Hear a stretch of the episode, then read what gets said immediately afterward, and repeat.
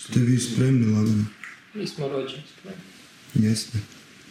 Uh, Ja i Deni pričamo od kad smo se upoznali. Ponekad čak na obostrano zadovoljstvo. Ponekad, Povremeno. ponekad na... ima sat i 20 ovog. To će valjda biti dosta. Valjda. One, one. Dobar dan svima i dobrodošli u još jednu epizodu Penkalinog znanstvenog podcasta, drugu u video formatu. Moje ime je Deni i danas je s nama Eugen Rožić koji trenutno radi kao profesor u zrakoplovnoj tehničkoj školi Rudolfa Perešina. Eugen će nam pričati o svom doktoratu na razmeđu programiranja i biofizike koji se odvijao na londonskom UCL-u. Također će nam pričati o svom generalnom pogledu na znanost, svom studiranju na FER-u i PMF-u i o svojoj odluci da se posveti radu u srednjoj školi. Eugen će nam pričati i o svojim hobijima, jedan od kojih je gotovo bio razlog za otkazivanje snimanja današnje epizode. Nadam se da će vam ovaj razgovor proletjeti jednako brzo kao i nama.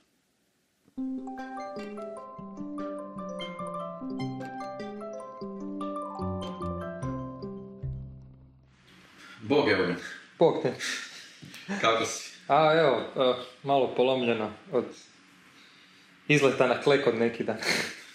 Šta se točno ovaj, dogodilo? Pa evo, eh, ja se inače malo ako bavim alpinizmom. To je ono penjanje sa užetima. Pa ovaj, eh, tako našao sam se u malo nezgodnoj situaciji pa sam eh, odlučio da je bolje kontrolirano past nego nekontrolirano past. Pa sam imao besplatni Luna Park od jedno 7 metara zraka eh, i nisam to baš spretno izveo. Eh, ali evo, ništa nije strgano, malo sam se izudarao stijenu, eh, ništa nije strgano, tako ću samo čekat malo. Imam malo plaćeni odmor na račun Ministarstva obrazovanja. Pa to je okej. Što radiš ako taj hobi sad očito neće biti u pogonu neko vrijeme? Koji će ga hobi zamijeniti? E, to je sjajno pitanje, da, ovaj, e, već jedno, zapravo baš početkom korone, ja se inače ovako usput malo bavim i, i, i, e, turnirskim pokerom, što moram naglasiti nije kockanje, to je, ovaj, to je više kao sport, jel, kao recimo šah ili nešto u tom stilu. E, pa onda, e, baš mi je dosta dobro išlo u jednoj ligi i onda su zatvorili kasina zbog e, korone to ja volim to uživo igrati, uživo je to zapravo ono što to treba biti.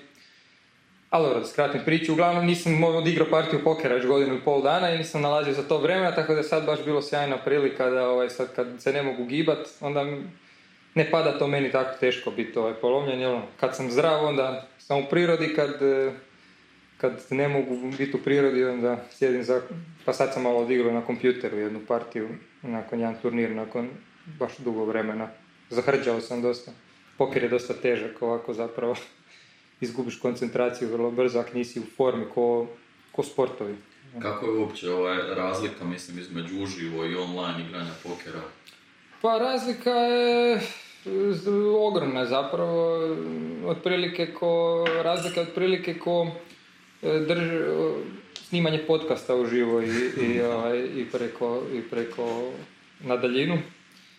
E, ne znam, uživo, mislim ima cijeli taj psihološki jedan aspekt još uživo, e, nije to sad ono kao čita ono šta on ima, nego procjena ljudi i situacije sve vidiš čovjeka, osjetiš ljude, osjetiš situaciju, lakše čovjek pamti, ja bar mislim općenito, tako smo biološki ovaj, napravljeni, ono, evolucijski, nekako lakše povezuješ ono lice s radnjama, sa svim kad si nekako uživo, kad to nije neka, neka sličica na ekranu pa je nešto abstraktno, onda teško uopće zapamtiš je li on tako igrao prije ili neko drugi ili e, ono, jednostavno više informacija koje su nekako prirodne čovjeku, ono, vizualne, koje nekako obrađuje usput i a i općenito, ja sam počeo igrati poker djelomično, e, mi je bilo to, to je zapravo jedno sjajno ovako, da- kad čovjek želi društvo, ali ne želi prijatelje jer se moraš angažirati onda u tom društvu, da ovako jedno društvo u kojem dođeš i s ljudima si možeš pričat, zezat se, ako nađeš nekog su- sugovornika možeš i ni- ništa od toga, ne, zapravo idealno je kada bi samo šutio, ima isti izraz lica cijelo vrijeme i, tako, ali ipak si nekako u društvu, ljudima godi, ljudi su društvena bića, onda nekako ti godi ne biti sam doma za kompjuterom, buljiti u ekran, nego otići družiti se s ljudima, biti u društvu, ali je vrlo neobvezujuće to društvo, što više skroz je prihvatljivo očekujuće da, očekivano da, da, da ne komuniciraš i, i ne, i ništa, a opet zgodno bude jer ono, možeš. Ja bih rekao da je to i, i poveznica između tvoja dva hobija, da ono, jesu donekle društveni, ali u biti i nisu. Pa rekao bi da da, rekao bi je to si dobro, ovaj, to si dobro nanjušio, da, ono, isto ono, nisam baš ono totalno neki samotnjak, ono što odu u prirodu pa ono sami hodaju, e, ne znam, tjednima i mjesecima ili ne znam, ali zapravo volim ono biti malo nekako sam onda, onda ono u dobrom društvu ili u nek- pod nekim kontroliranim uvjetima. Ja uvijek govorim i svim mojim penjačkim krugovima, malo bližim ljudima, kažem da meni nije važno di se penjem i šta penjem. Oni uvijek raspravljaju koji smjer, gdje će ići. Ono, meni je puno važnije s kim penjem nego šta penjem i di penjem i koliko penjem. Ako imam s kim penja da mi je ugodno, super. Ako ne, imam ja i drugih hobija. Poker je jedan od njih, a ima njih još za koje nemam vremena pa ću rađe ovaj, se time baviti nego ići negdje s nekim ko mi ne odgovara ono, u prirodu. Ovaj. Pogotovo tako u prirodi moraš, ono, ne možeš pobjeći od nekoga u prirodi. Sad ste tamo pa htio ne htio ste tamo sad još satima ili danima zajedno zapet s nekim ko ti nije ugodan, ovaj, nije ugodno. Znači, ali bez obzira na ovu ozljedu, trenutno sigurno se vraćaš ovaj penjem, čim Apsolutno, prođe. da, apsolutno, ne, ja mislim to, mislim da se svi trebamo baviti u životu onime nekako da dobro promislimo o tome, da znamo da je to za nas, meni je uvijek bilo malo čudno, iako razumijem to zapravo da ljudi rade nešto pa onda ovaj, im se dogodi neka nezgoda i onda se poslije toga boje toga. To zapravo za mene znači da samo nikad nisu ni bili svjesni opasnosti koje se izlažu. Ja sam vrlo svjestan ovaj, u svakom trenutku šta se moglo, ono, šta, šta su posljedice i onda nije da se poslije toga bojim. Jer da sam se bojao ne bi ni radio to, jel, znači bi bio nerazuman rizik. Tako da ja znam da se mogu. Ja kad se penjem stalno razmišljam o tome, ok, jer uvijek imaš neke te izbore. E, hoćeš li možda staviti još malo osiguranja, među osiguranja, nešto se osigurati ovo ono i sad e, kad bi to radio ultra sigurno ili ne znam šta, onda bi to bilo trajalo predugo i onda opet ako te uhvati noć, onda je to veći problem nego da si možda malo nesigurnije nešto popeo ili takve neke stvari i onda ja stalno razmišljam tipa hoću li sad dosta se ugodno osjećam tu do, ali uvijek se možeš poskliznuti, na ravnom se možeš poskliznuti. I onda kao hoću li sad staviti neko osiguranje? I onda uvijek pogledam dole mislim si, ok, ako ja sad padnem, postoji neka mala vjerojatnost da padnem, ali ako padnem, recimo, preživit ću, ono možda polomim noge i ruke, a kao ako procijenim kao, ok, ovo bi trebao staviti, trebao bi stvarno staviti neko osiguranje, zato što ako sad padnem, ono, poginut ću. Jel?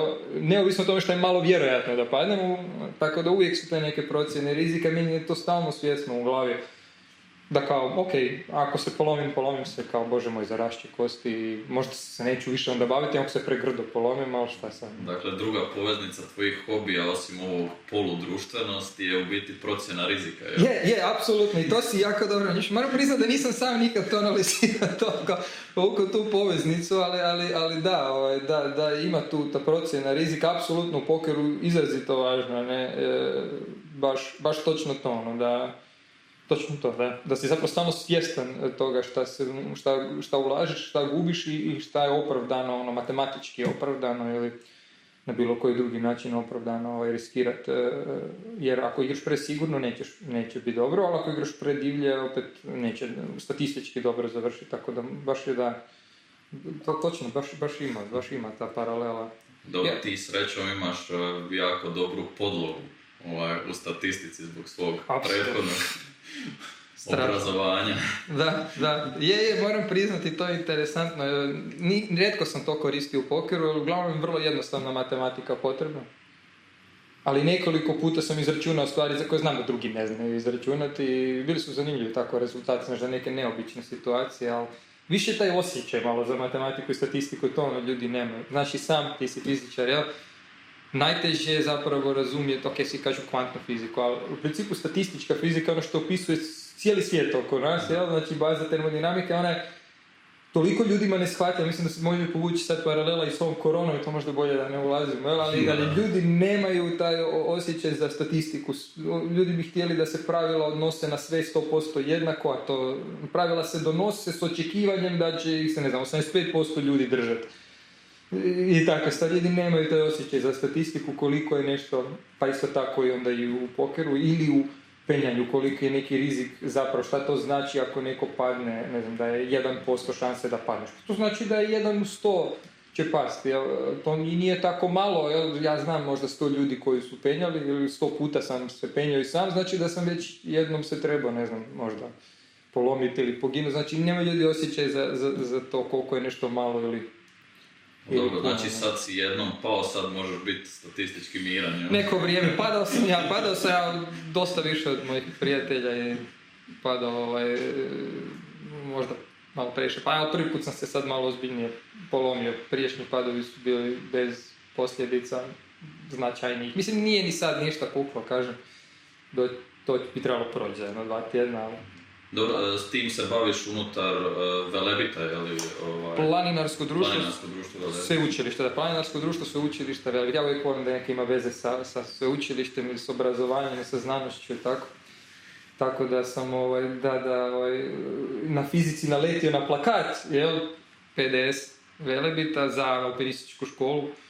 Tako sam ovaj, i odlučio da bi to bilo zgodno upisati, jel, e, na četvrtoj godini koja je malo ako sporija, znaš ti, jel, na fizici malo dosadnija iz nekih razloga, pa onda pa onda sam rekao, ajde, baš, baš bih htio zapravo to probati. Uvijek sam volio čvorove i, i te neke stvari s matematičke strane, ono, teorije čvorova, ne fora, čvorovi i penje, uvijek sam se volio penjati po drvećima i tim stvarima. Rekao, ajde, baš da probam kao konope i penjanje nekako da vidim jel to za mene. Nisam očekivao da ću ostati u tome, stvarno nisam. Ali evo iznenadite život, stvarno evo sam ostao u tome, ja sam probao tisuću sportova u životu, tisuću, desetke možda. I uvijek je to bilo mene, nešto me sve interesira, ali ono, nemaš vremena baviti se s tim sačima, a fakat sam evo ostao u ovom, na moje iznenađenje. Je, je li to ovaj... Vjerojatno mi odgovara, ovako ko poker i to, znaš, ono, vjerojatno. Sigurno. Je li to e, tvoj e, hobi samo dok si tu, dok si u društvu Velebit ili si se uspio time baviti recimo u Velikoj Britaniji kad si bio tamo? Ovaj? Tak, sam bio na doktoratu, da, apsolutno, da, to je bilo zapravo jedna sjajna okolnost. Bili vani se nisam uspio penjati baš puno, bio sam na jednom izletu ovaj, u Walesu smo išli. E, U Velikoj Britaniji je hladno i kišovito i to nisu baš uvjeti za penjanje, a i nemaju baš neke visoke stijene. Mislim, oni se penju svugdje i svašta, ali meni to nije bilo pretjerano zanimljivo. A i hladna je stijena i tako. Uglavnom, mo- moraš malo se... Ja tu s ovih toplih krajeva nisam toliko bio prilagođen na to oni. Bili smo tu u Walesu i malo sam isprobao praktički penjati po sasvim drugačijem kamenu. Bilo je zanimljivo ovaj, u, u okviru tih UCL eh, Mount Climbing and Mountaineering nešto society, nije society, ali club, CMC. Um, ali bila je penjačka dvorana, jel, znači kao za vježbanje, ono, odmah pokrenula, najbolja u Londonu, tri minute pešica tamo gdje sam živio. Što je bilo ono fantastično. Zašto sam provodio sam cijele dane tamo, znači došao bi tamo sa laptopom i radio za doktorat i onda kad mi je dosadilo se išao malo penjati i još imali i ručak, onda bi i ručao tamo. Uglavnom bi sam cijeli dan tamo, tako da da, ovaj, zgodno je to, zgodno. Taj alpinizam ima neke više tih aspekata, taj sportski kao penjanje i taj alpinizam zapravo nije penjanje, alpinizam je tek neki način života, to nije sport, to je ono, ideš u prirodu, riskiraš, led, snijeg, svašta.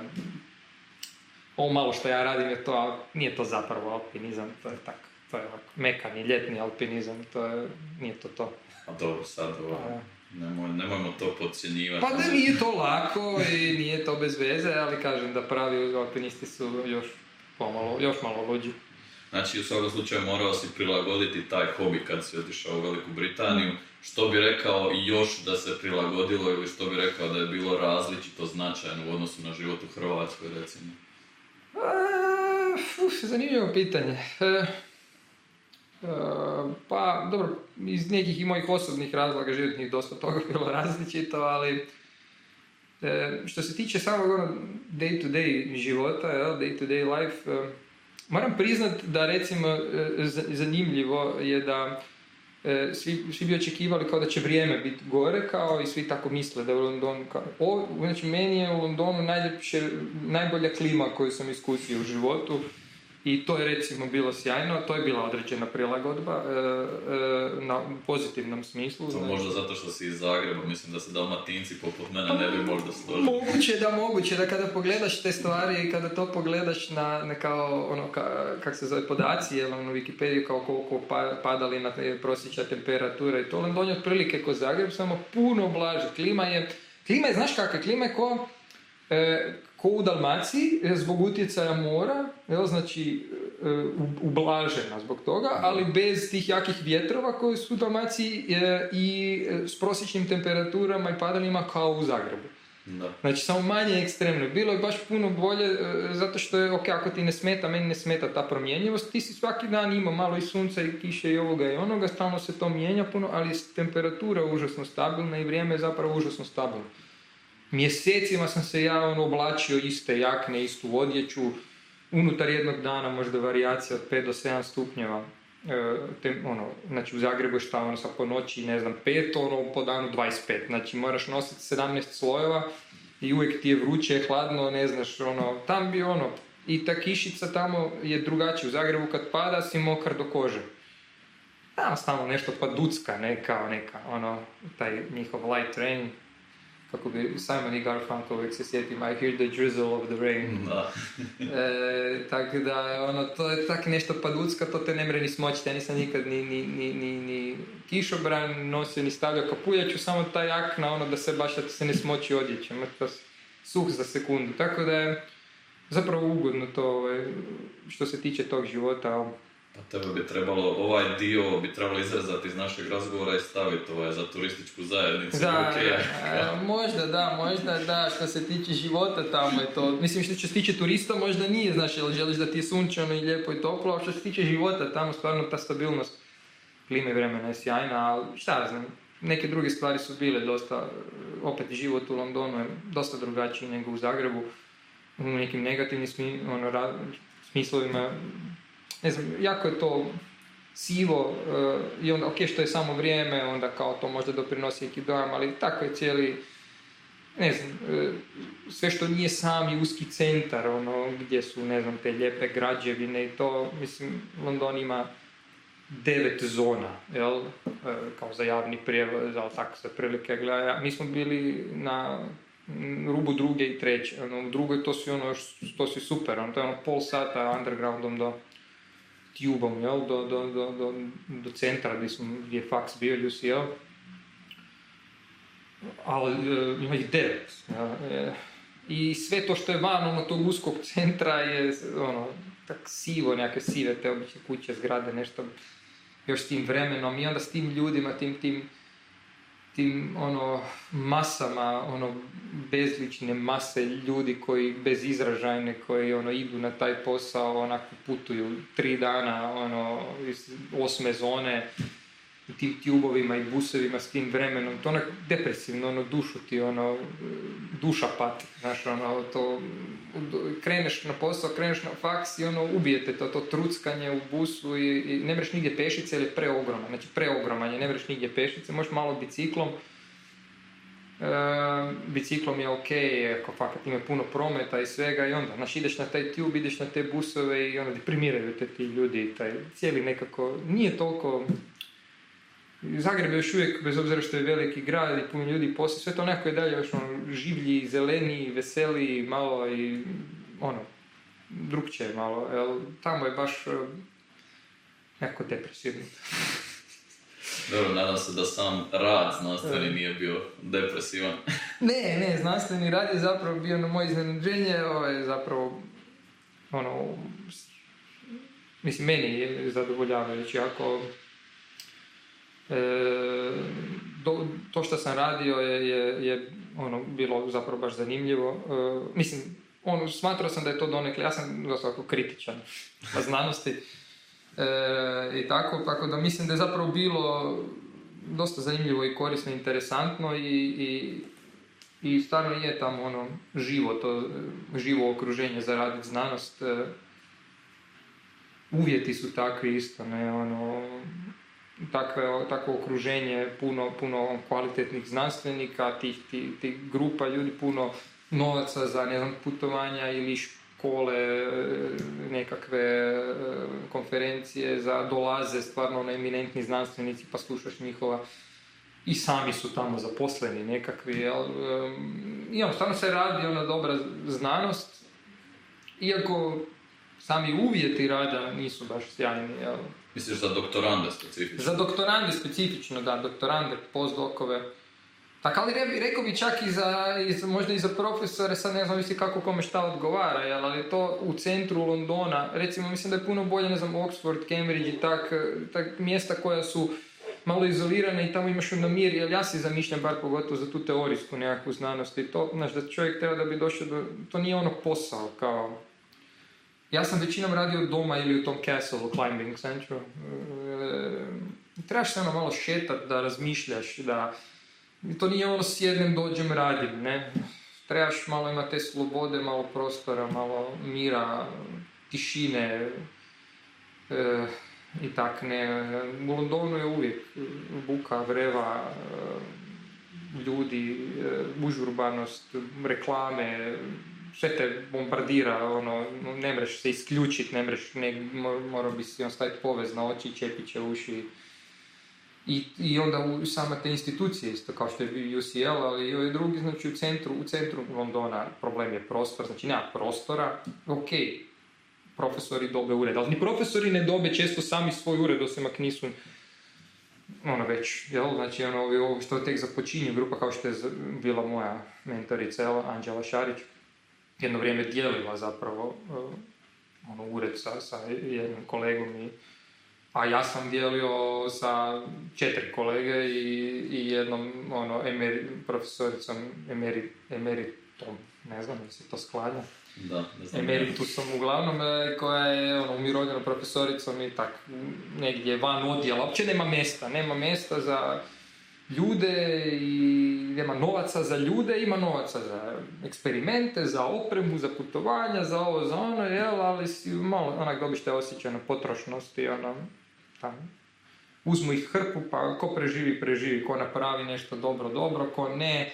a izvući ćemo ga da mu damo doktorat, e, ali ono, realno, teško nastaje kvaliteta, ono prava stvarna kvaliteta i nešto stvarno inovativno drugo, novo, pametno na taj način po meni u takvom okruženju koje je toliko skučeno i prostorno i onda nekako misalno i sve ono. Recimo kad sam bio to malo u Cambridgeu, to onak, to je ono ko Hogwarts, kako ti rekao, ne.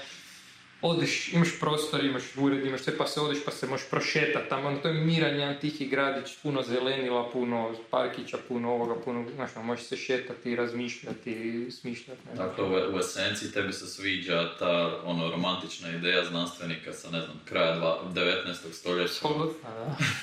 A mislim da, je taj, mislim da je to način na koji takvi umovi mogu stvarati nešto kvalitetno. Znači moraš biti u okruženju drugih kvalitetnih ljudi koji ti moraju biti nekako na raspolaganju, koji te malo inspiriraju da možeš slučajno na, uletiti u neki razgovor ili na neku inspiraciju ili nešto, pogotovo interdisciplinarno ili tu neki drugi pogled, neki nešto.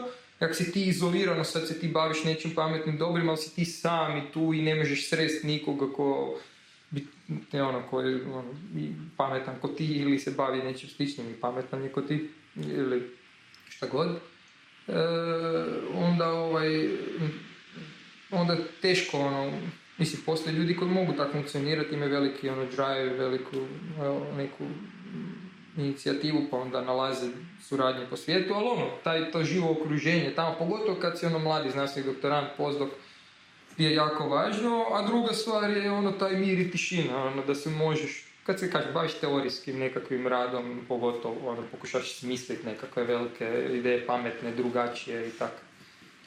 Ali dobro, općenito nije baš znanstveni sustav ovih dana, u zadnjih godina, conducive, jel, kako bi rekao, jel, za, Ne podupire. da, da, za, za stvaranje novih velikih ideja, jel, baš sam pročitao članak jutros, to jest naletio na članak, nisam ga pročitao, mislim, nastav, sažetak, ideju, ali vjerujem im, jel da, i to, mislim, to je tak zdravorazumski očito bilo. Valjda Kongo je malo razmislio o tome da, da, da je to tako, znači on sad su kvantitativno je to, to utvrdili, da najveća količina znanstvenih istraživanja je e, zapravo doprinosi ono, okoštavanju e, trenutnih paradigmi, i, jel, a gotovo ništa jel, ne ide prema nekim novim idejama i e, promjenama, paradigmu i drugačiji, nekim glavno novim idejama, pa sad uspješne i neuspješne bile, jel? Znači, većina se samo izdaje ono što je u skladu s onim što se već nekako zna i samo se tu malo nešto produblje ili po tome prtlje, to, je, ovaj, to su te nekakve, ono, postoji, eh, postoji eh, pojam, jel, circle jerk, jel? Nađu se te nekakve zajednice koje onda jedni drugima citiraju se i, i ono, nabacuju jedni drugim. Misliš li da je to uh, samo neka trenutna situacija? Uh, misliš li to da je možda kao ono ekonomiji ona pravilo opadajućih prinosa, pa što više guraš ljudi i stvari u znanost, sve manje ćeš dobivati ovaj, nekako relativno jeli, na to ili misliš da je to ovaj, um, nešto što se može i treba na neki način ovaj, promrdati i riješiti. Da nije problem brojnost, da nije problem stadi znanosti, nego je možda više stvar ovaj, toga potrebe za nekom promjenom u sustavu. Pa mislim da je ovo drugo, da mislim da nije, mislim da je apsolutni su, apsolutna mjerila, apsolutni kriteriji, jel, su tu, a ne relativni. Mislim da kad se pogleda napredak znanosti u nekim stvarno bitnim, ono, važnim idejama i stvarima, mislim da je, ima, ja gledam iz perspektive fizike, recimo, ne znam, ne znam toliko o drugim područjima znanosti, ali čini mi se da ni u drugima do na neke malo ove novije e, discipline, jel? ali su imam starim disciplinama.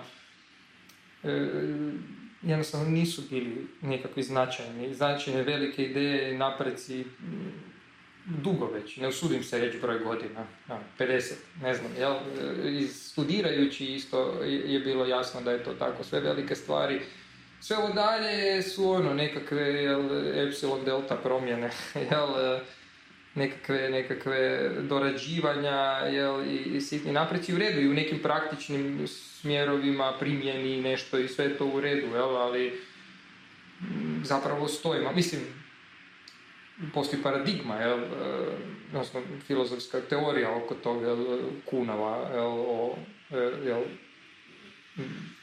revolucijama, zna se, se događa u skokovima, jel, da, kak se zove knjiga, Theory of, ne, kak se zove, sam, uglavnom, revolucija u znanosti. Da. Da, ovaj, e, da, da, da, da se događa u velikim skokovima. Ono, velika ideja, sve prodrma i onda jel, hrpu manjih znanstvenika to razradi ono, do, u detalje, ali se čeka neko drugi da zapravo napravi veliki konceptualni skok, ima neku veliku genijalnu ideju kojim se naravno opire i znanost tog vremena, ali to je poanta, naš znanstveni sustav je u velikom problemu u tom aspektu i u nekim drugim aspektima u velikim problemima, ali taj aspekt je u velikom problemu što je jako koštao jel, zbog, te, zbog toga kome se dodjeljuju novci i na koji način i koga se cijeni kao autoritet i kako se uopće dolazi do toga da postaneš profesor, znači dobiješ tu slobodu da istražuješ šta god i koliko si zaštićen kada istražuješ šta god i bacaš nekakve sulude ideje s kojim se niko ne slaže, kako, kako će to za tebe završiti. Ne? Hoćeš li zadržati posao, hoćeš li dobiti otkaz, jer za neke te stvari jednostavno e, ondašnji sustav, možda kraj 19. stoljeća, početak 20. stoljeća, je bio, i onda je taj socijalni konstruktivizam, jel to je ta neka u filozofiji znanosti e, e,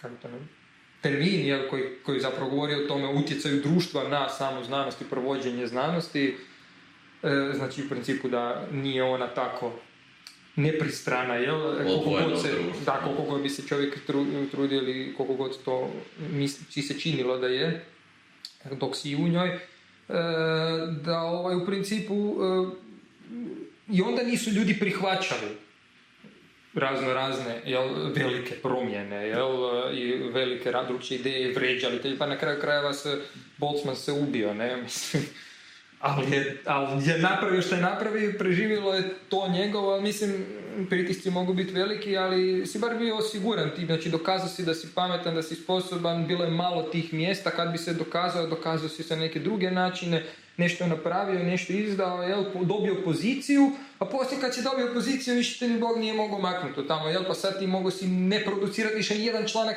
cijeli život, malte ne, jel, radio si šta si radio, jel, pisao si šta si pisao, istraživao si, imao si svoj posao kao profesora, predavao si, znači društveno si bio koristan, jel, da to si, ajmo reći, dobio plaću, imao si slobodu tog istraživačkog rada, pa većina tih ideja su bile bez veze i ništa od njih, ali ne treba puno njih uspjeti. Ali moraš imati plodno tlo za to da mogu uspjeti. A danas ne možeš, sustav je takav da te prisiljava da budeš konformist ili da ne talasaš puno što je, Dobro, posebno u ovim stadijima karijere, jel, u ovim mlađim stadijima Dobro, naravno, da, pogotovo tu, jel, ali, pogotovo tu, ali i u ovim starijima, ke kod nas je još to donekle, jel, postoji, jel, ne, ne morate se lako riješiti sustav kad, jednom kad zasjedneš.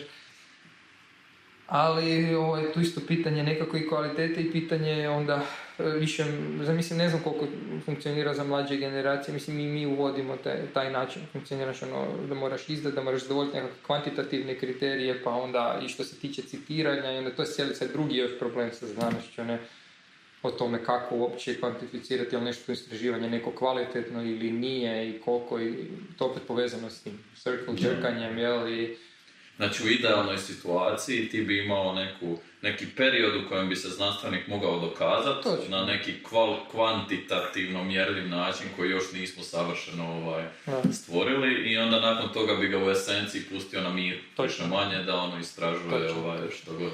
Točno, ja mislim da je to ono, jednostavno, uh, ako, ako gledamo svi znanstvenici pametni, ono, jako pametni ljudi, onda bi oni mogli zarađivati novce velike u današnjem svijetu i s tom svojom pameću. Pa onda je pitanje zašto, bi, zašto rade tu znanost. Dobro, ludi i blesavi malo, jel? To je u opisu posla ekscentrični su tako mnogi.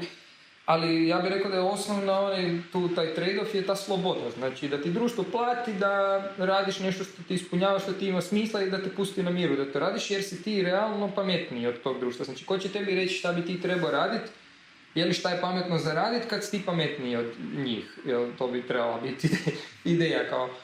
E, i po meni bi to tako trebalo biti, da zapravo e, ti kada, kad se jednostavno neko dokaže da, da, je, da, bi, da je dobar za to, jel, da za znanost i za što god već, u kojem god već načinu, da ga se onda pusti na miru da to radi. I tu će biti naravno problema, jel? A to je, dolazimo do statističke fizike, to je ono što ljudi ne kuže. Ne? E, e, ljude žuljaju anomalije, ne?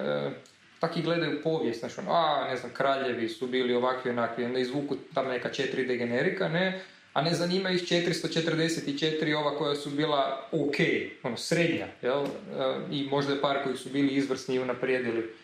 Tako je ovo, znači ljudi žuljaju ti profesori koji odustanu od života jel, i sad dobivaju stalno plaću do kraja života, ništa ne rade ništa ne produciraju. Pa pusti ih na miru, šta te briga, ne to je taj neki jal, mi Hrvati smo posebno na jalu ovaj, osjetljivi, ono, pusti ih na miru, jer to je neki postotak, 2, 3, 5% njih. Većina njih će cijeli život raditi više nego što bi ih ti mogu inače natjerati, što sam tako ludi u glavu, vole to kaj rade i znanstvenici su i 17 sati dnevno su u tome, jer si ne mogu pomoći, ne, i, i neće možda producirati ništa presjajno, nego neku ok znanost. A ovih nekih par posto koji, koji bi trebali ravno dobiti otkaz, ali ne možeš napraviti tak savršen sustav, će isto tako na drugoj strani spektra, ko gausijani, u prirodi su uvijek gausijani, ali oni će neku genijalnu ideju smisliti, ali moraš dati dovoljno vremena, ne, kaza, Manštinu je trebalo 10 godina, ne, od ono, godine čuda, jel, 905. kad je svašta, do 915. kad je bilo uopće to relativnosti kaza, nije niš izdo više manje, trebalo mu je 10 godina, ne, kad danas ne bi on uspio. Ne, bilo bi, kaj moramo raditi nekaj, ne, kaj, 10 godina nisi niš izdao, ne. Tako da, ne znam, a treba ti jedan Einstein, ne treba ti 15 ili 55 ili 155, ne, a ovi drugi, ne važno, ne, nije važno, za njih ne znamo danas, držali su neka predavanja, odgojili neke generacije studenata i, i, i ok, to im je njihov doprinos i sve u redu, što mene tiče. Da samim time, ovaj, očito taj sustav nije nešto što tebi odgovara, je po, po u ovom trenutnom stadiju, znači li to da. ti nakon što se sad završiš sa svojim doktoratom e, ne misliš dalje na neki način ovaj, sudjelovati u tom sustavu? E, pa da, mislim, ja sam to već puno ranije odlučio, sad kako bih rekao, to je možda još malo kompleksnije pitanje, sam sustav mi ne odgovara, to je jedan aspekt, znači ja kad bi se htio baviti znanosti volio imati takvu slobodu i ne bi volio robovati ovome, djeluje mi jako frustrirajuće to, moraš recimo da si još i na faksu predavati nešto i onda producirati znanost koja je neka kao, ali onda još tome ti moraš se ti boriti za, za te financiranje. I sve što znači da jedan veliku količinu vremena trošiš pišući nekakve te projekte, prijedloge i to gdje moraš napisati šta će biti tvoji rezultati nakon 4-5 godina, šta ja znam znanosti, je ono, nekad bi ja to znao, to ne bi vrijedilo istraživanja, to je neka moja konceptualna ideja, ok, ne uklapaju se sva istraživanja u tu matricu, ali e, ona koja bi ja volio raditi e, načelno, jel, bi bila takva. Jel se ovo što si radio na doktoratu može bar donekle svrstati u, u nešto što te zadovoljilo na toj razini? Pa, što si točno radio? Ovaj? Da, to je, to je, viš moram, ono, da, reći ću samo, samo da zašto ovom misao, ako ke, e, jer to što sam ja mislio raditi za znanost kao u smislu neke te jedan aspekt je da mi sustav znanosti ne odgovara, drugi aspekt je da ja ne mislim da sam dovoljno dobar. Ja i nisam originalno upisao fiziku jer sam mislio da ja nisam baš za znanost, jer sam ja zamišljao da bi se bavio znanosti da se moraš ono, to živjeti. Ono. I da moraš biti jako dobar i da to onda ima smisla samo ako ću stvarno nešto doprinijeti, a ne ovo kao malo, malo razrađivati nečije tuđe teorije, možda neki izračun napraviti. Da.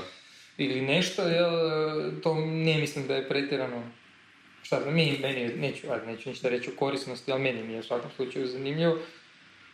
E, a to što sam upisao, jel, taj doktorat na, u, u Londonu, na UCL-u, e, to je bio iz nečeg sasvim drugog. E, I bilo je kao, ako bi uopće radio doktorat iz nešto što nije kao ta neka teorijska fizika, nešto što sam odustao na razini, ono, iz razloga što ja mislim da bi kako da to kažem jednostavno, e, ja mislim da je to za mene preteško, jel? da bi to bilo nešto stvarno smisleno i da bi mi ono, patio se. Pa rekao, ono, ja sam zapravo mislio upisati biologiju, moj tata je biolog, e, ja sam mislio upisati biologiju, čak sam ono, skoro išao na prijemni iz veterine, jel? kad sam bio pred, pred kraj srednje škole, uvijek sam mislio cijelo vrijeme da ću to biti ali nisam, jel, jer sam, znači, ali biologija uvijek bila nekako interesantna, pa onda sam upisao FAIR, znači programer sam zapravo, odnosno računalac sam e, po prvom zvanju, jel, i to je neko specifično znanje koje, koje imam, ono, ljudi u znanosti glavno jako puno programiraju, jako su loši u tome.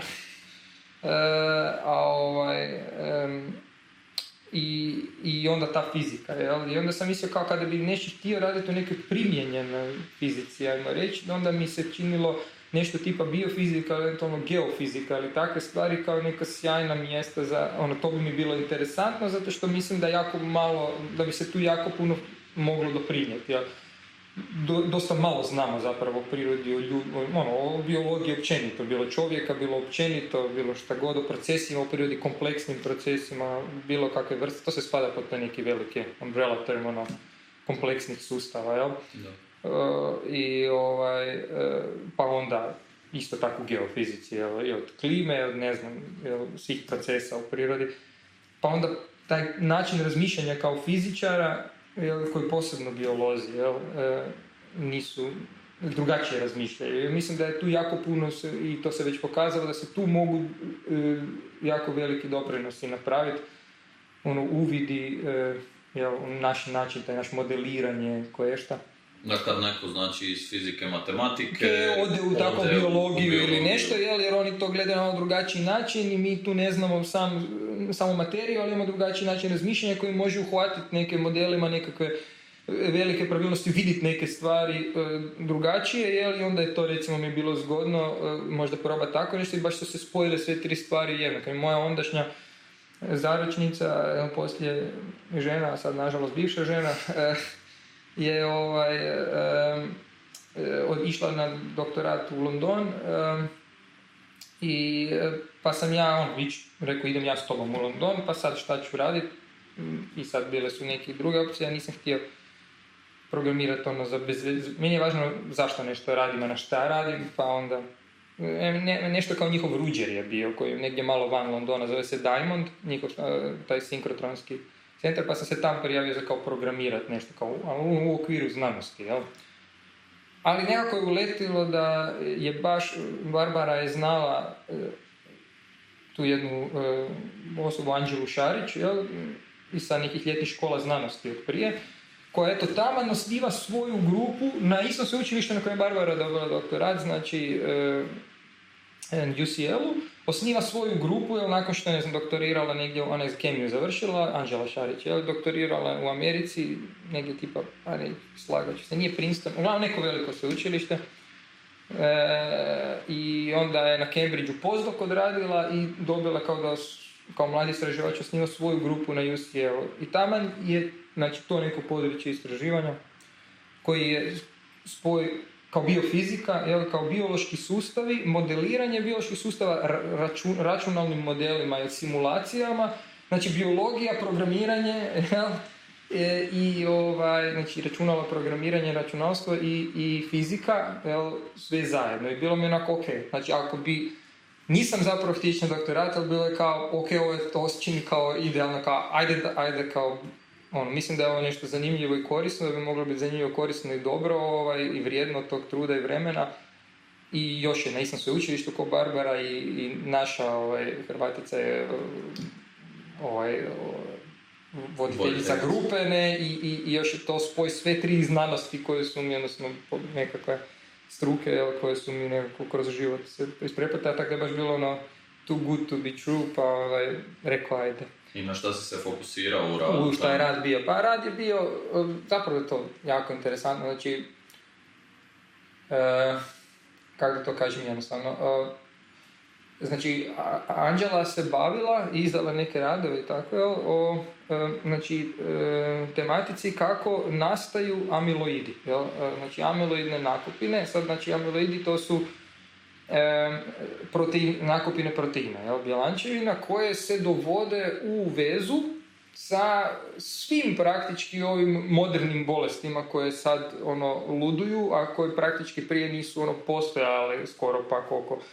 znamo, jel, i a to su znači tipa Alzheimer, e, Parkinsonova bolest, e, odnosno sindrom, e, pa kravlje ludilo, čak ti, ti prioni, e, pa diabetes, jel, tip 2, e, i šta ja znam, još, još, to, još tak nekih ima, ali evo sad od ove četiri koje sam nabrojio, tri su ono, valjda trenutno najveći problemi o zdra, javno zdravstveni Da. ili, ili neriješene neke bolesti u koje se najviše sveće. To su nekakvi proteinske nakupine od različitih proteina, znači različiti proteini ih tvore, znači ovisno za različitu bolest se povezuju različiti proteini, Da. E, ali svi tvore te nakupine koje su vrlo slične, strukturalno vrlo slične, imaju nekakav taj presjek koji je vrlo isti i poanta je da se gomilaju, ono, ano, ano- anomalno je to, ne bi ih smjelo biti, gomilaju se u velikim količinama, ali kroz drugi, dugi period godina, ja? E, I nije točno razjašnjeno koja je veza. I, za različite tih bolesti može biti različita veza. Da li je uzrok, da li je posljedica, da li je neki indikator, da li je šta, jel? I zašto se, zašto se događa da ti neki proteini koji inače u ljudskom tijelu e, funkcioniraju drugačije, budu ono kao monomeri ili nešto znači zasebni, ono, kao jedan protein pluta okolo i radi nešto, ima neku funkciju, odjednom dođe do toga da se oni hoće tak slijepit, slijepit u te nekakve strukture koje onda dalje rastu.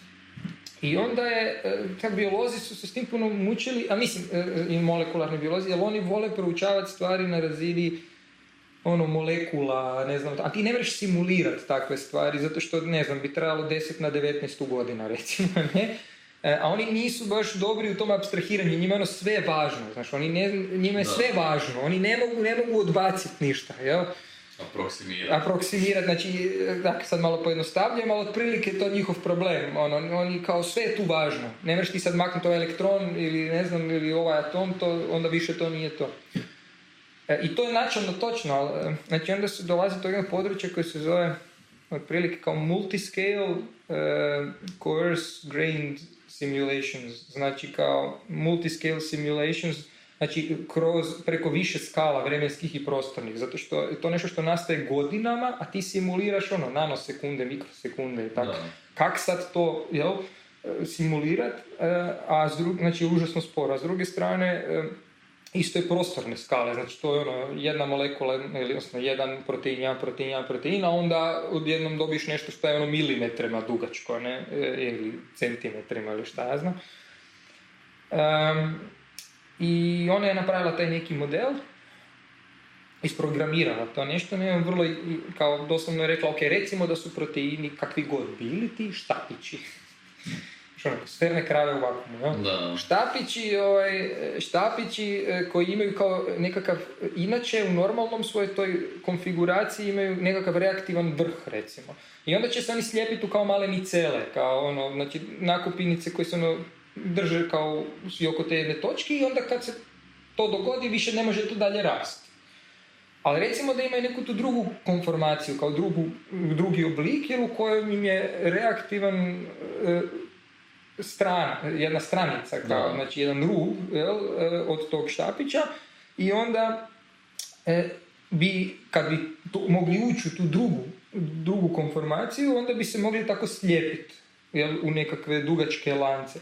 Sad je pitanje zašto bi kao došli iz jedne drugu konformaciju i onda kao ima to neki energetsku kaznu, znači spontano nikad ne bi, Da. ali se može dogoditi ako su uvjeti takvi jel, da ih se više nađe na jednom mjestu, jel, da se može dogoditi, da, ali to je zapravo rijedak događaj, da se switchaju i da naprave tako neku kao jezgru tako nečega, znači da ih se jedan ili dva, to jest prva dva, ono, pretvore u, tu, u, taj, u drugi oblik i onda kao takvi privlače zapravo ove drugi kao, kao plodna podloga su za druge koji naiđu da se isto pretvore u to i tako krenu se pije. To je bio njen model.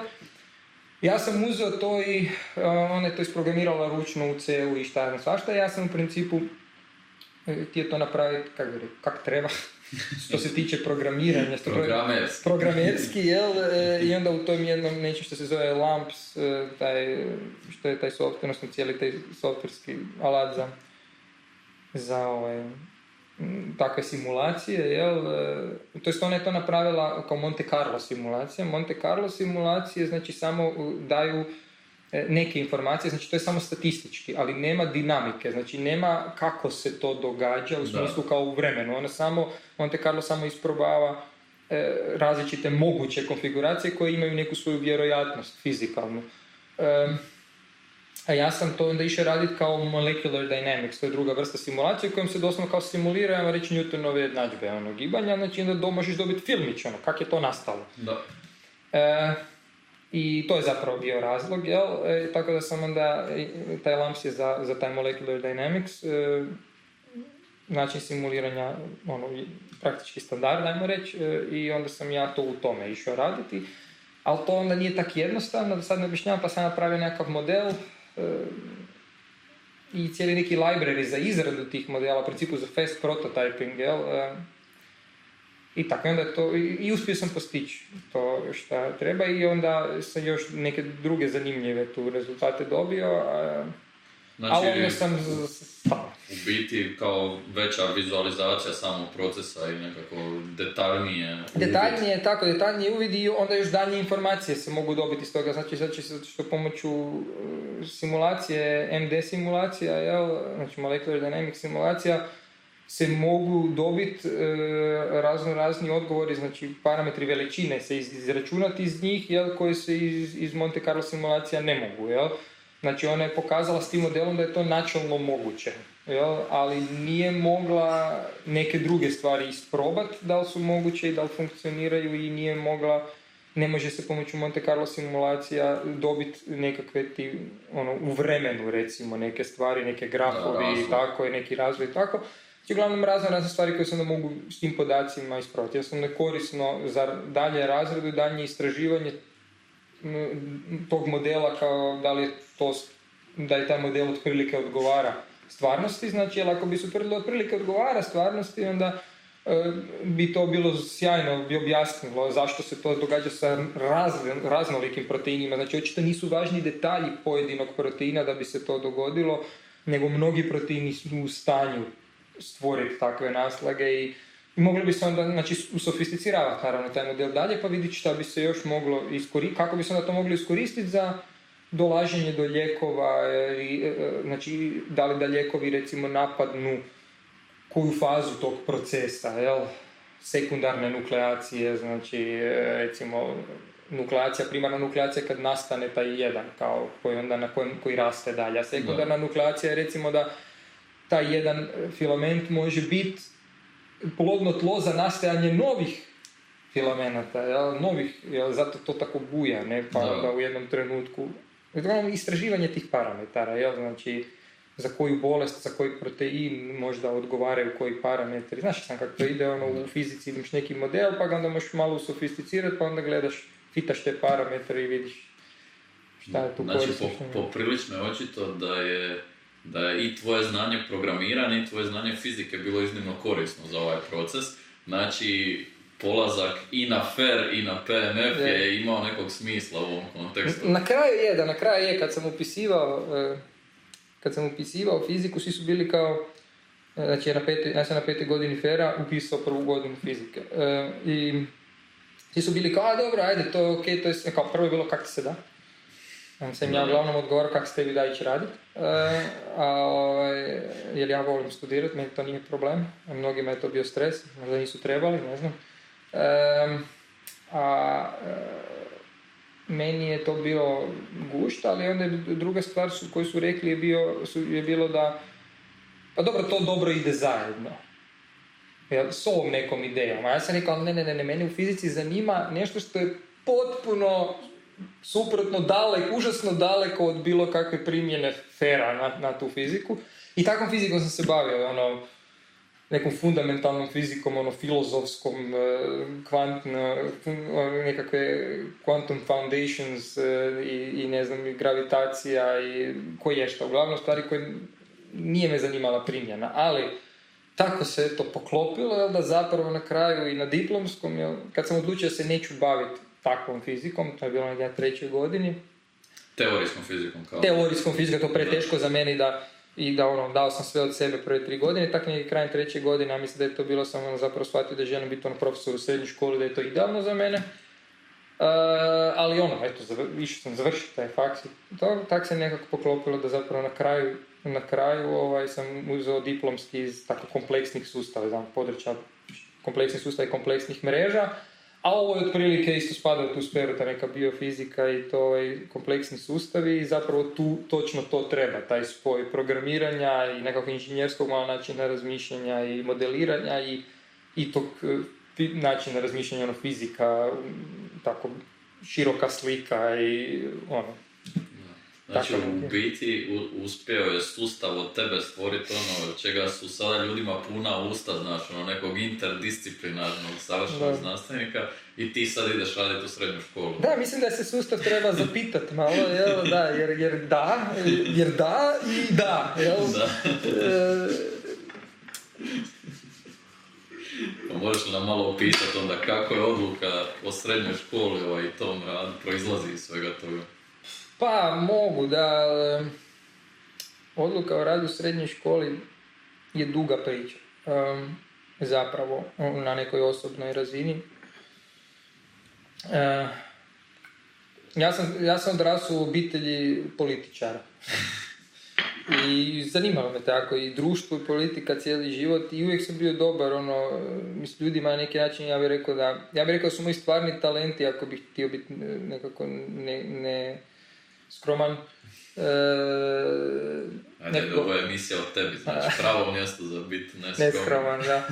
E, nekako psihologija i filozofija, ajmo to tako reći, u, u nekim broad crtama. E, ono, mislim da, do, zato recimo volim poker isto, ono, skužavati te ljude tamo, taj psihološki aspekt i to, ono, gledat, samo promatrati, meni je zanimljivo doći, ajmo uopće na pokeru ništa zaraditi, dođem tamo, tak je krenulo. Ja sam rekao, ja ću dati 200 kuna da samo promatram te ljude cijelu večer. I meni je to bilo dovoljno.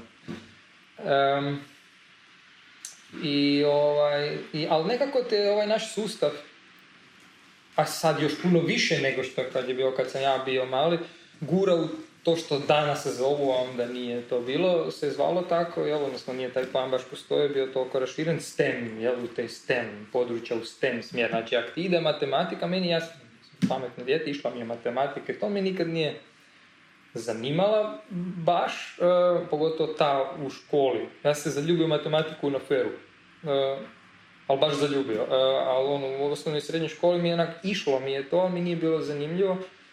I tako je onda to programiranje u osnovnoj školi nas je ono profa sa svih sati, ono da idem za pripremamo za natjecanja, mislim to je bio motiv, ono, mi smo igrali igrice, tamo mi ne radili ništa i ne bili na nekim drugim predmetima i tak.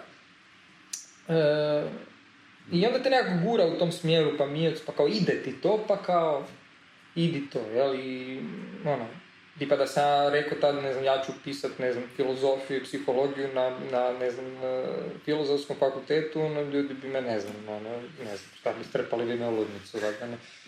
E, pogotovo iz Milca, ono, e, tam niko nije valjda upisao filozofski iz našeg razreda.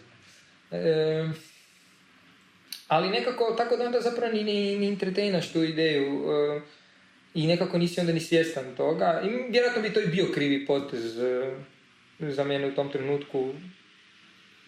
Nemam neko visoko mišljenje o filozofskom fakultetu, ne znam smijem li to reći ovdje ovako.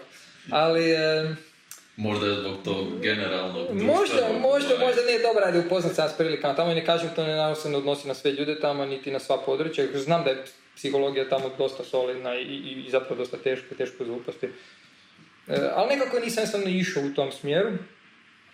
I, I onda, pa kao moja ideja za upisat fer je bila, ja sam se vidio kao neki obiteljski čovjek, e, to mi je bilo na fokus i cijeli život i dalje je, makar još uvijek ne. E, možda su te neke stvari iz moje obitelji, ono, moj tata je bio dosta absent, jel, e, zbog svog života u politici i tako, pa, a uvijek sam jel, bio dosta povezan s familijom i e, tako, pa sam htio ono biti dobar ono muž i otac, to je bio ideal kad sam upisio fer.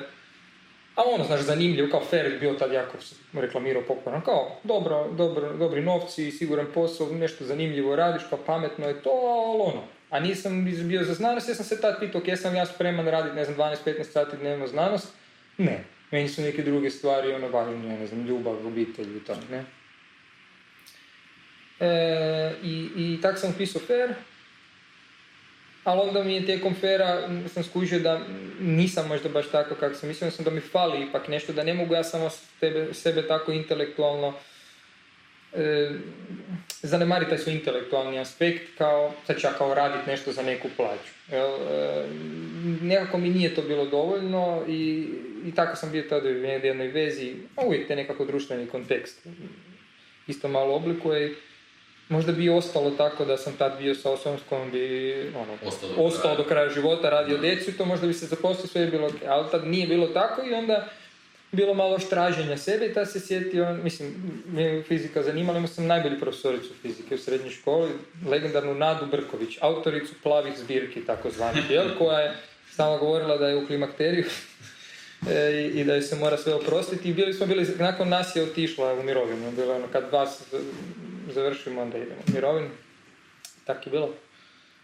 I, ovaj, I ono, stvarno me zainteresirala jako za fiziku, točno se sjećam po četvrtom razredu pogotovo.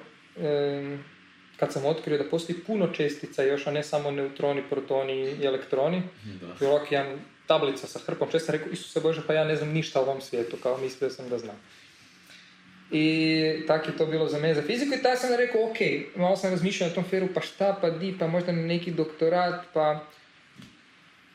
Neko sam sjećao da sam nezadovoljan na feru, nisam mislio tada, ne govoriti o feru sada, ali tad je bio, ja sam bio u vrijeme, e, profesora Mornara, kad je on bio dekan i i to cijelo dio, kad je taj fer izgledao kao srednja škola, ali sve to bilo jako razvodnjeno, malo taj, u odnosu na prijašnji fer i nekako je to bilo, šta ja znam, nije to bilo onako kako sam ja zamišljao treba biti. Ja sam shvaćao koliko ja ne znam i koliko ja ne mislim da je to dovoljno zabaviti se nekakvom dobrom znanošću, a vidio sam da znam više i bo- bolji sam u, u tim stvarima od mnogih mojih, ne znam, asistenata. I onda je meni to bilo odbojno.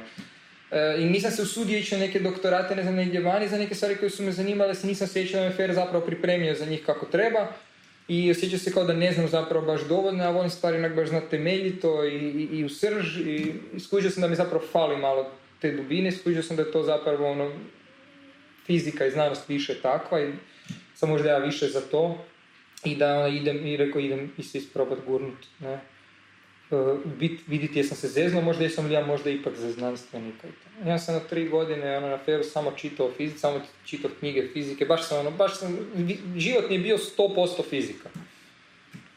I ja sam izgorio malo, Logično. logično, ali dobro, i utvrdio sam, išao sam utvrditi je li to preteško za mene. I utvrdio sam da je, ono što bi ja htio iz fizike raditi, ono fundamentalna pitanja, fundamentalne stvari.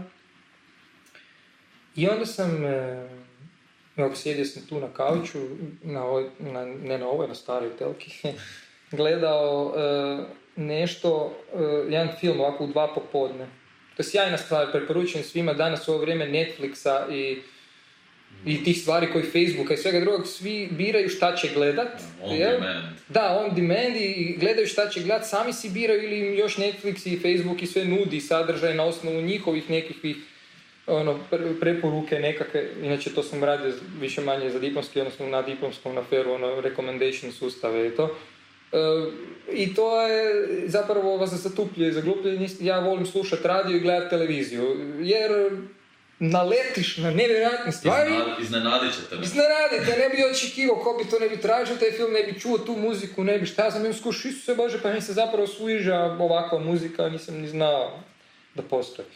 E, tako da, ovaj, tak je jedan random film, ono, jedan, dva popodne, ovako sam tu sjedio, ne znam e, zašto, jer sam se ustao ultra kasno, jer sam radio do kasno, e, jer sam bio pijan dan prije.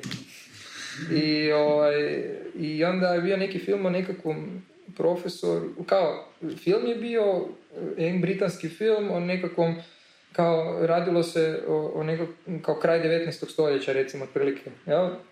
E, pro, profesor, odnosno tip koji je bio si- siromašna obitelj, bio jako pametan i onda je došao tu neku, oni to zovu public schools, što su zapravo privatne škole koje su skupe, jel, ali daju neki broj stipendija i onda su, on dobio neku tu stipendiju, to završio, to je srednja škola, i onda poslije toga je išao kao na Oxford ili Cambridge ili nešto, i tamo ovaj, završio to nešto i onda bi on je mogao dalje šta je god htio biti, ali se on vratio u tu školu, htio je biti profesor u toj školi koja je njemu dala priliku.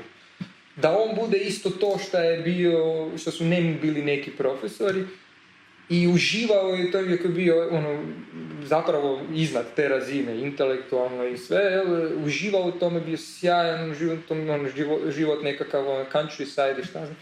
Uglavnom, tad, to je bio za mene baš taj neki trenutak, čudno to zvuči, ali doslovno prvi jedini put u životu, tako baš ono, ko, ono epiphany, eh, prosvjetljenje.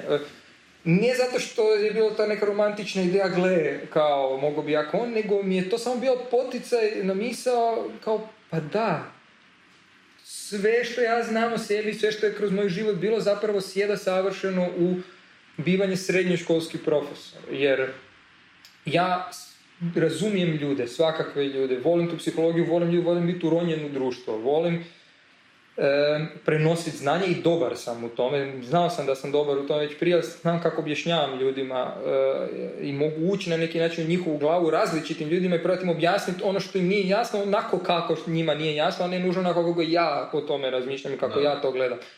I, e, i, ovaj, I onda, a u srednjoj školi oblikuješ ljude, ti na faksu im samo prenosiš znanje. Jel? A, a meni je, ono, u srednjoj školi zapravo oblikuješ ljude, učiš ih, tamo tu u srednjoj školi uopće nije važno znanje, važno su te vještine koje naučiš djecu, ono, da rade s drugima, da upoznaju sebe, da se znaju organizirati, da znaju, to su po meni zapravo važne stvari, e, možemo se na to možda vratiti kasnije. I, i Ovaj, i, i, I još ti neki drugi aspekti mene, taj malo kaotičan život, e, to da radim nešto što stvarno osjećam da doprinosi ono, e, nešto što znam da je vrijedno, jel? I, i znam da ću biti dobar u tome, a na neki način opet e, meni neće biti opterećujuće, neće biti stresno i možda će mi ostavljati dovoljno vremena da se onda intelektualno bavim stvarima koje me zanimaju, a stvari koje me zanimaju su ne znam, društvo i politika u nekom užem ili širem smislu. Em, a kad bi radio ja intelektualno neke ove stvari mm, kao za posao, o, tipa tu znanost ili neko programiranje, nešto da ti to intelektualno iscrpi. Ja sam znao da ja to ne mogu. Ima ljudi koji to mogu, koji ono, cijeli dan na poslu razmišljaju mozgaju, sjede bulje ekran, dođu doma i nastave to samo s nečim drugim. Ja to ne mogu. Ja, a onda kad si profesor, onda si na nogama, hodaš, šetaš, govoriš, družiš se i to me iscrpi, ali na neki pozitivan način, energize me, ono, i onda kad dođem doma mogu sjesti za stol i u miru pročitati knjigu, čitati knjigu, pisati misli, pisati nešto što s tim nema veze, a zapravo sam uronjen u društvo i e, u ljude različite. Ja mislim da je isto dobro ako se želiš baviti društvom, politikom u nekom smislu, da zapravo si izložen, da nisi u nekom svom kružoku nekakvih ljudi koji su ti slični, nego da si izložen svakakvim ljudima, svakakvim roditeljima, profesorima, djeci i sve, i da upoznaješ sustav iznutra, jel?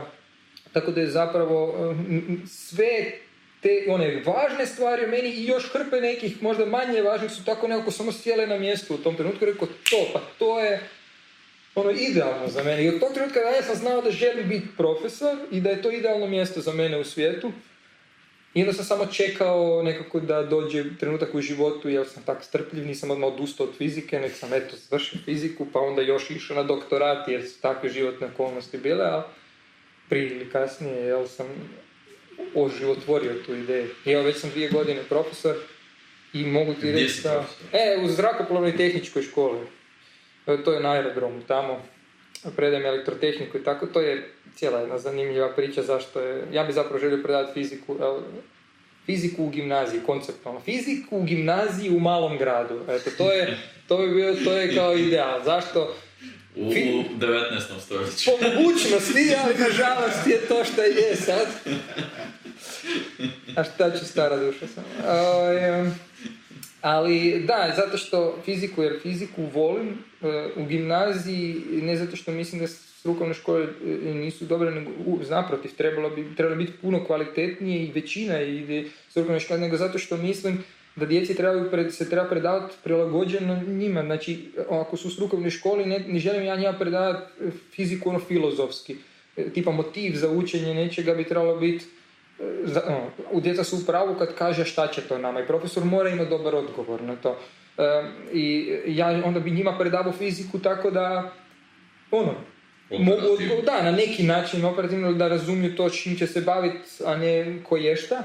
Mislim, ok, dobro imati širinu, ali strukovne škole su, ne, u gimnaziji stječeš širinu. Kad neko upiše gimnaziju, onda se ja osjećam kao profesor da imam pravo reći na zašto će nam to, zato što je zanimljivo.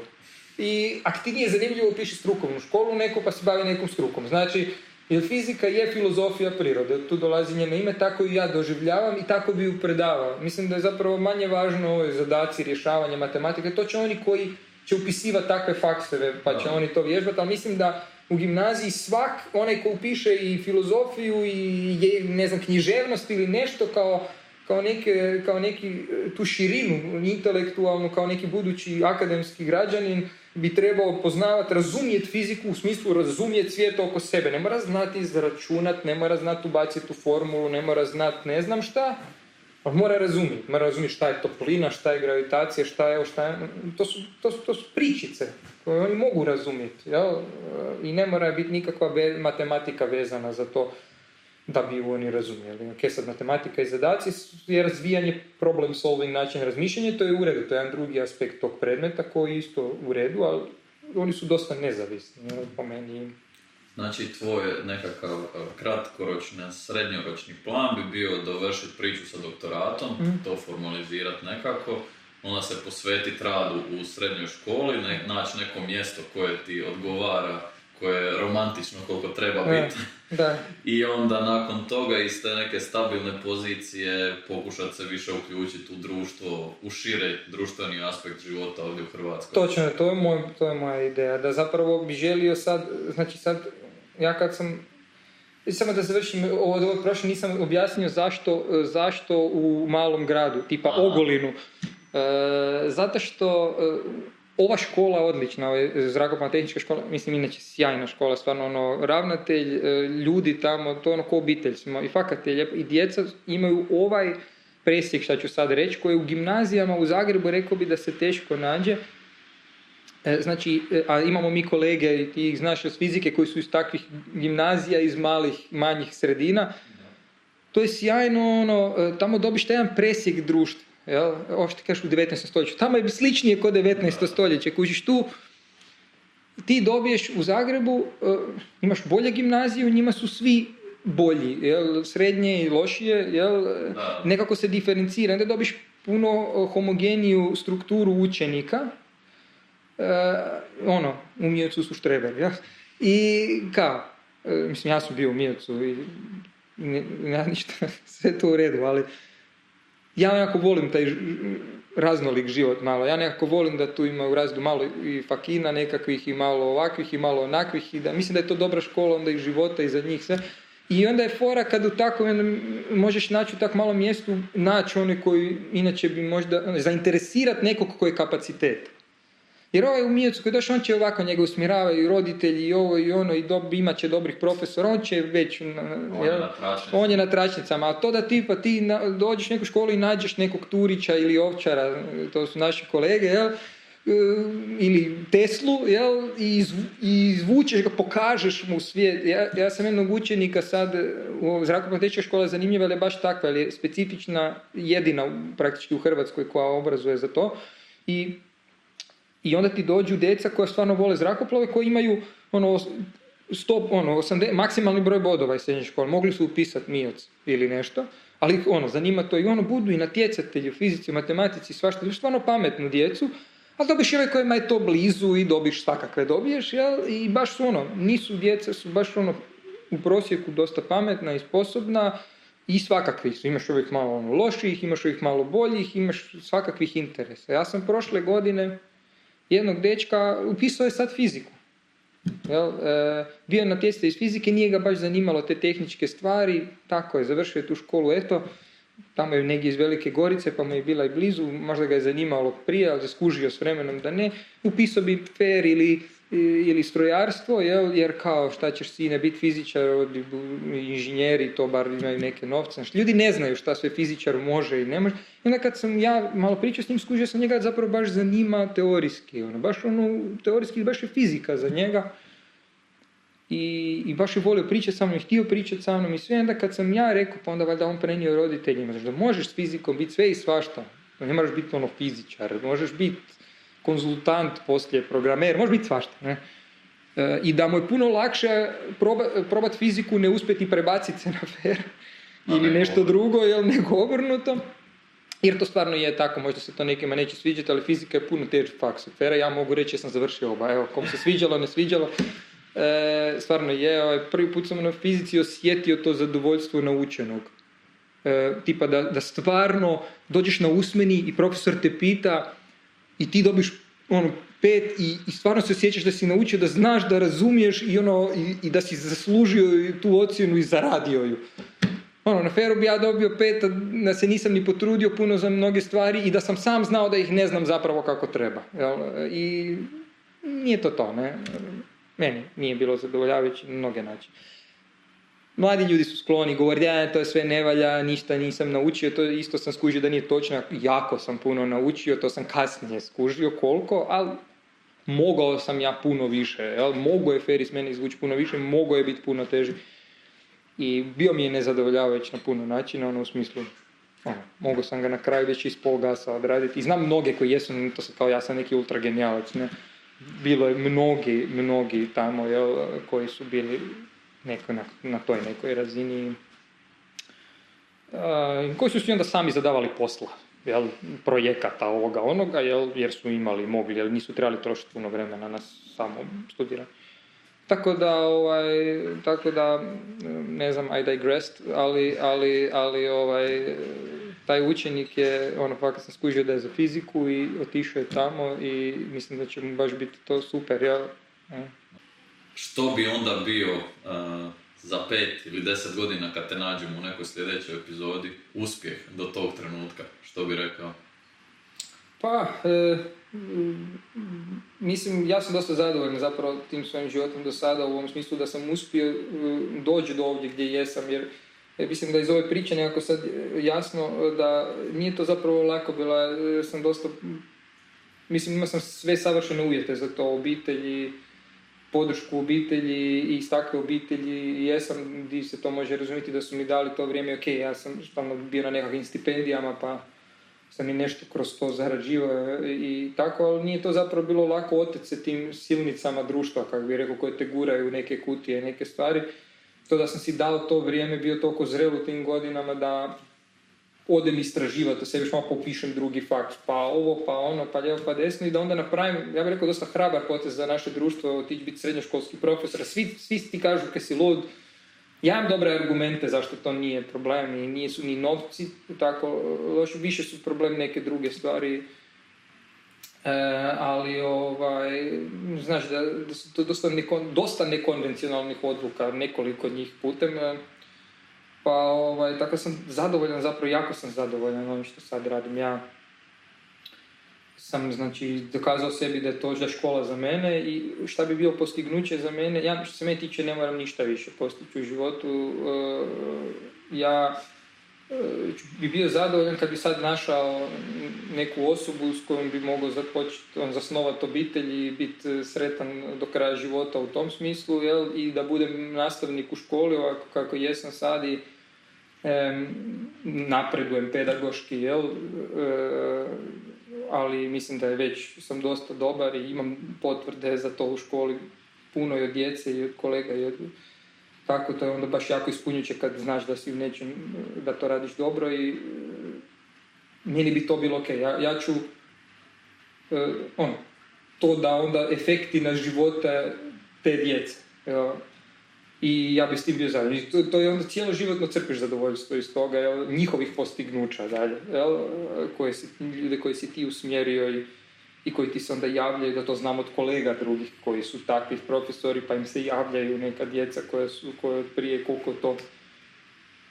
Tako da je to sjajno i ispunjuće samo po sebi. A ja ću imat svoje neke momente i želje, mene zanimaju mnoge stvari u životu, ja bih se htio zapravo baviti onda sad više kad sam se uspio oduprijeti tim silnicama društva u smjeru znanosti, STEM, matematike i ne znam čega, nego se zapravo baviti ono politikom i društvom. Ja imam ideje za doktorat zapravo iz, iz reći, političkih sustava. Ja volio bi takve stvari proučavati, čitati o tome i na neki način, ono, nešto ne valja i naši školski sustavi na mnoge načine sad možda možda ću završiti, ne znam, u ministarstvu ili negdje u tim strukturama usmjerati nešto toga, možda se politički kandidiram pa dođem do nek, da možda osnujem svoju školu sa nekim eksperimentalnim programom koji će biti baziran na, imam ideja i oko toga.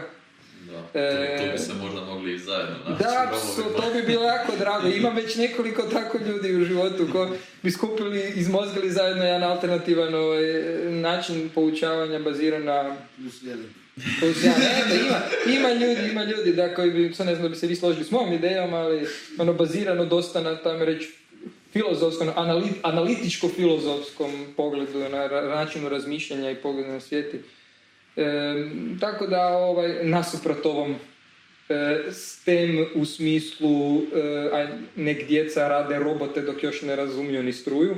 Um, ali dobro, i to svoje neke, ima tu kompleksna argumentacija, ali imam zadrške prema mnogo toga e, i, i, vidim zašto ne valja. Tako da, ko zna šta ću ja još u životu napraviti, ali bio bi zadovoljan, nemam neke velike ciljeve, imam, doslovno sam zadovoljan, miru sam. To što radim sad i e, znam da znanost, ovaj, STEM znanosti nisu za mene i želim završiti to pogled, sad ću se narednih šest mjeseci baviti stvarima s doktorata, tog od kojeg sam odustao, da završim to, s gotovim obličim na neki način, nadam se izdam to kao članke, možda i u nekoj perspektivi steknem doktorat iz toga e, kroz neko vrijeme, jer se to načalno može, ali da mogu zatvoriti to pogled života i zapravo se u potpunosti okrenuti e, pedagogiji, ili politici i društvu. Jel?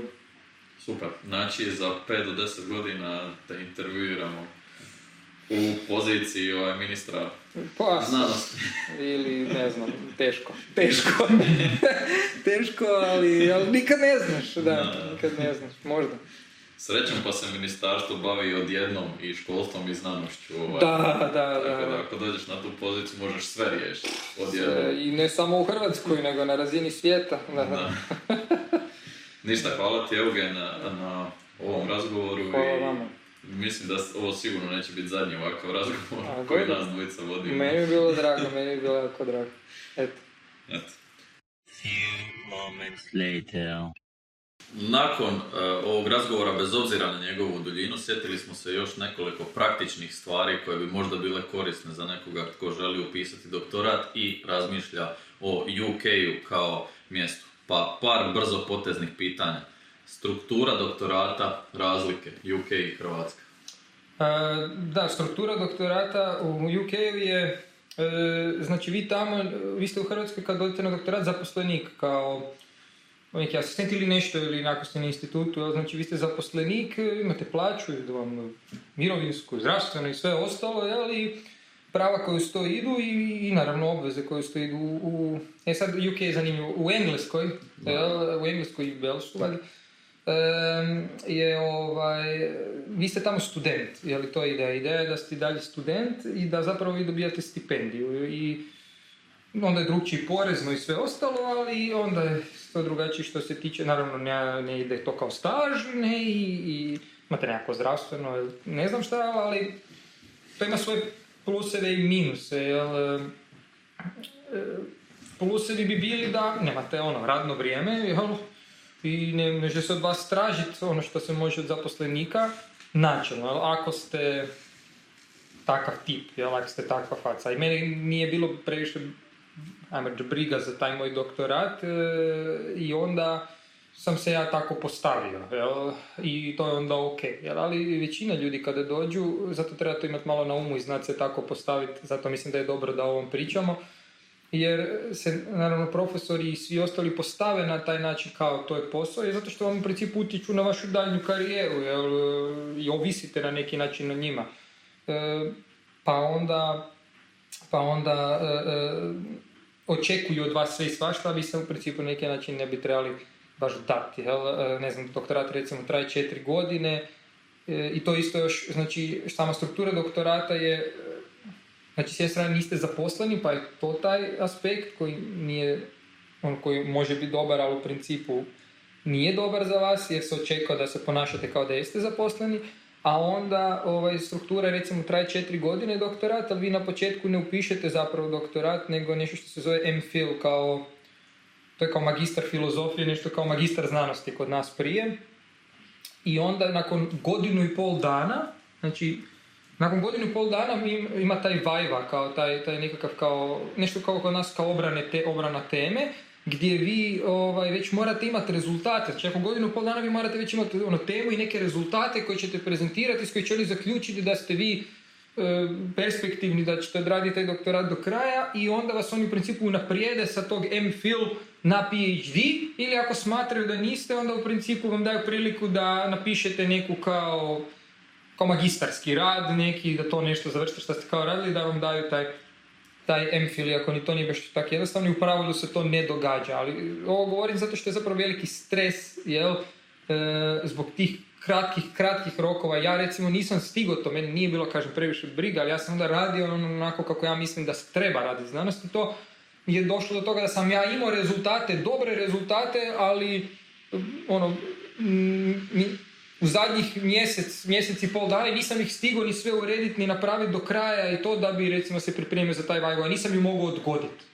Znači da sam ja to trebao, ja sam to trebao na silu nešto pripremiti tako i pitanje bi li ja mogao zapravo dobiti tu produženje, odnosno tu to je nastavak na, na, na doktorat, iako recimo da su mi dali još dva, tri mjeseca, imao bi fantastične ono, stvari za prikazati im za, za, za tu vajbu, za, za to unapređenje. Tako da, taj sustav stvara dosta veliki stres, jel, i mislim u Americi je ono, ne znam, 50% doktorana da je ono, na, ima depresiju i mentalne bolesti, sve i u Engleskoj je stvarno tako jedna kolegica tamo je zapravo, odnosno poznanica, tamo je e, ono, doživjela slom praktički, jel, i ono, to je dosta, dosta je to loše, taj sustav nije baš ugodan na taj način, pogotovo za znanosti kao što su tako fizika, neka teorija gdje vi sad nešto smišljate drugo i ono možda u nekim praktičnim, ne znam, možda, ne znam, biokemija ili nešto, jel, molekularna biologija, gdje, ne znam, dobiješ nešto od mentora, zna se kako ide istraživanje, ti nešto napraviš, otprilike određeno šta bi trebalo, dobro definirano šta bi se trebalo dogoditi, a ovdje ti trebaš nešto smisliti, model, pa možda ćeš ga imati, možda ga nećeš imati, ko zna šta će biti, di ćeš ti doći, hoće li to uspjeti, tako da je to onda stresno, ne zapravo dosta, jel, e, pogotovo jer se sukobi čovjek sa svojim idealima, ja mislim da bi se to tak trebalo raditi, ali zapravo ne možeš i ne prenesigurno je to tak raditi, pa onda napraviš nekakav model za koji znaš da ne valja, pa ga pokušavaš nasiliti da to da da neke rezultate, a zapravo ne bi trebao, jel, jer zapravo bi ga trebao hititi u smeći i krenuti iz početka, ali za to nema vremena i tak dalje, tak dalje. Dakle, što se toga tiče, ovaj, takav, takav je sustav u Engleskoj. U Škotskoj je više manje kao u većini Europe zapravo sustav drugačiji. Ok, e, onda samim time što si student, kakva je tvoja financijska situacija tamo u odnosu na Hrvatsku? Dosta loša. A mislim u odnosu na Hrvatsku, pa i čak u odnosu na Hrvatsku dosta, znači e, dobijete tamo tu stipendiju. Ta stipendija je za London nešto veća, sitno veća, kao u Londonu je skuplje. To je nam bilo, ne znam, 1350 funti otprilike mjesečno. Vi morate da bi živjeli na jele normalnom mjestu u Londonu, i to naravno sa cimerima, ja sam sa svojom ženom, svu sreću, jel, ali ovako, inače ste osuđeni na nekakve cimere, to, vas, to vam uzme najmanje pola toga. Znači, ako ste imalo, ži- ži- živite imalo blizu ičega, i, ovaj, i, a troškovi života, ono što se tiče, mislim, kao standard neki život, otprilike ko u Zagrebu. Ono, U dućani koštaju, stvari koštaju ko u Zagrebu. E, više manje. Neke stvari su čak jeftinije, ono, putara, nije jedu puno putara. Ja isto, pa mi je to bilo zgodno. Tako da, ovaj, e, al, ono, izlasci, restorani, bilo šta što je neka usluga koju čovjek mora napraviti, šišanje, bilo šta, ultra skupo.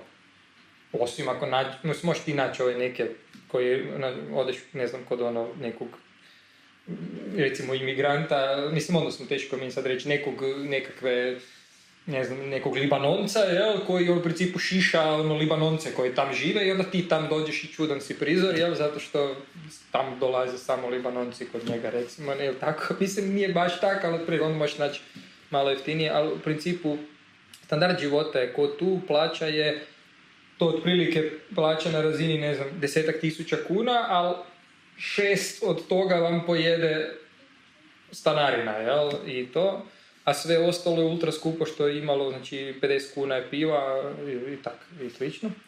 Tako da je zapravo živjeti u Hrvatskoj, na doktoratu u Hrvatskoj, što se financijski čisto tiče, ja mislim bolje nego tamo. Što se tiče odnosa, znači u odnosu na prosječnu plaću i sve, znači ako dobijete tu na doktoratu 6-7 tisuća kuna, e, vi možete iznajmiti, ja dobijam sad kao profesor plaću od 7000 kuna i, i, živio sam sam, iznajmio stan, plaću sve režije, sve još mi ostajalo i puno je veći standard, puno je opuštenije živjeti s tim novcima sam, a kamoli kao s nekim cimerima i to u Zagrebu, e, nego, nego tamo. Ne?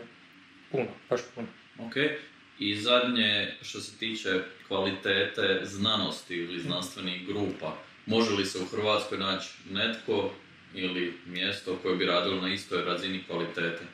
Pa evo, moje iskustvo je, moje iskustvo je ono, preko što znam i od drugih ljudi je, znači s obzirom na sve što smo bili ranije rekli tijekom našeg razgovora, znači sami uvjeti rada, prostor eh, i sve ostalo, pa financije sad i sve tako dalje, eh, ako se nađe u Hrvatskoj eh, neko ko se kvalitetno bavi onim što vas zanima, onda je po meni bolje u Hrvatskoj nego u Engleskoj um, ostati. Jel sad, naravno, tamo su, ta, tam su jako dobra sveučilišta, što donosi malo nešto oko studentskog života, ne pretjerano nešto važno. Po meni, pogotovo ako ste se tu ono, osjećate dobro i kod doma ste si i ugodniji život, gradi sve. E, tamo ima stručnjaka i vrhunskih znanstvenika u svemu. I to plaćanje, odlaske na konferencije, puno više novaca je za te neke škole, ljetne odlaske vani, bla, bla, i sve to. I to je dobro za znanost i u tom smislu je to bolje tamo. Tu nema toliko novaca, iako koliko sam čuo ima i više i bit će i zbog Europske unije financiranja i toga više, ali nema toliko.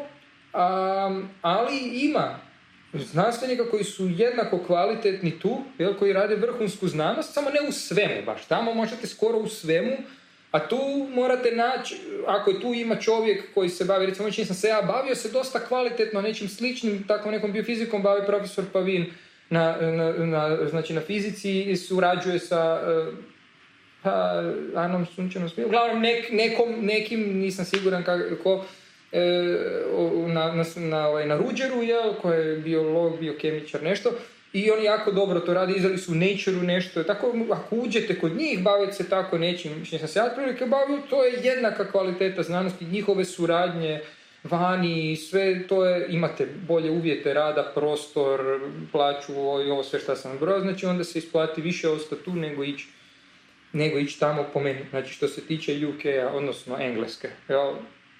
Škotska je slično kao Hrvatska, neke stvari su kvalitetne, neke nisu, jel? ali su bolji uvjeti. Jel? Neke druga mjesta u Europi, ja bih rekao da su približno, recimo Italija, Španjolska je slična priča kao Engleska. Neka mjesta zna se koja su mjesta gdje je bolje, ono, Švicarska, Danska, nordijske zemlje, tam je bolje. Jel? A što se tiče ostatka Europe, pogotovo neke veće zemlje, u Hrvatskoj ako nađe se kvalitetnog znanstvenika, kvalitetnu grupu, niste ništa izgubili što se tiče uvjeta, novaca i svega toga po meni. Super. Jel misliš da smo sad riješili sve što je trebalo? Pa mislim da jesmo, evo, u najmanju ruku osnovno, ono, eto, da, htio sam tako reći neke stvari da ljudi ne, ne misle da je vani bolje. Uvijek. Može. Ako smo sad nešto zaboravili, to će čekat sljedeću Sljedeću epizodu. epizodu je. Se. Vidimo se. Pozdrav.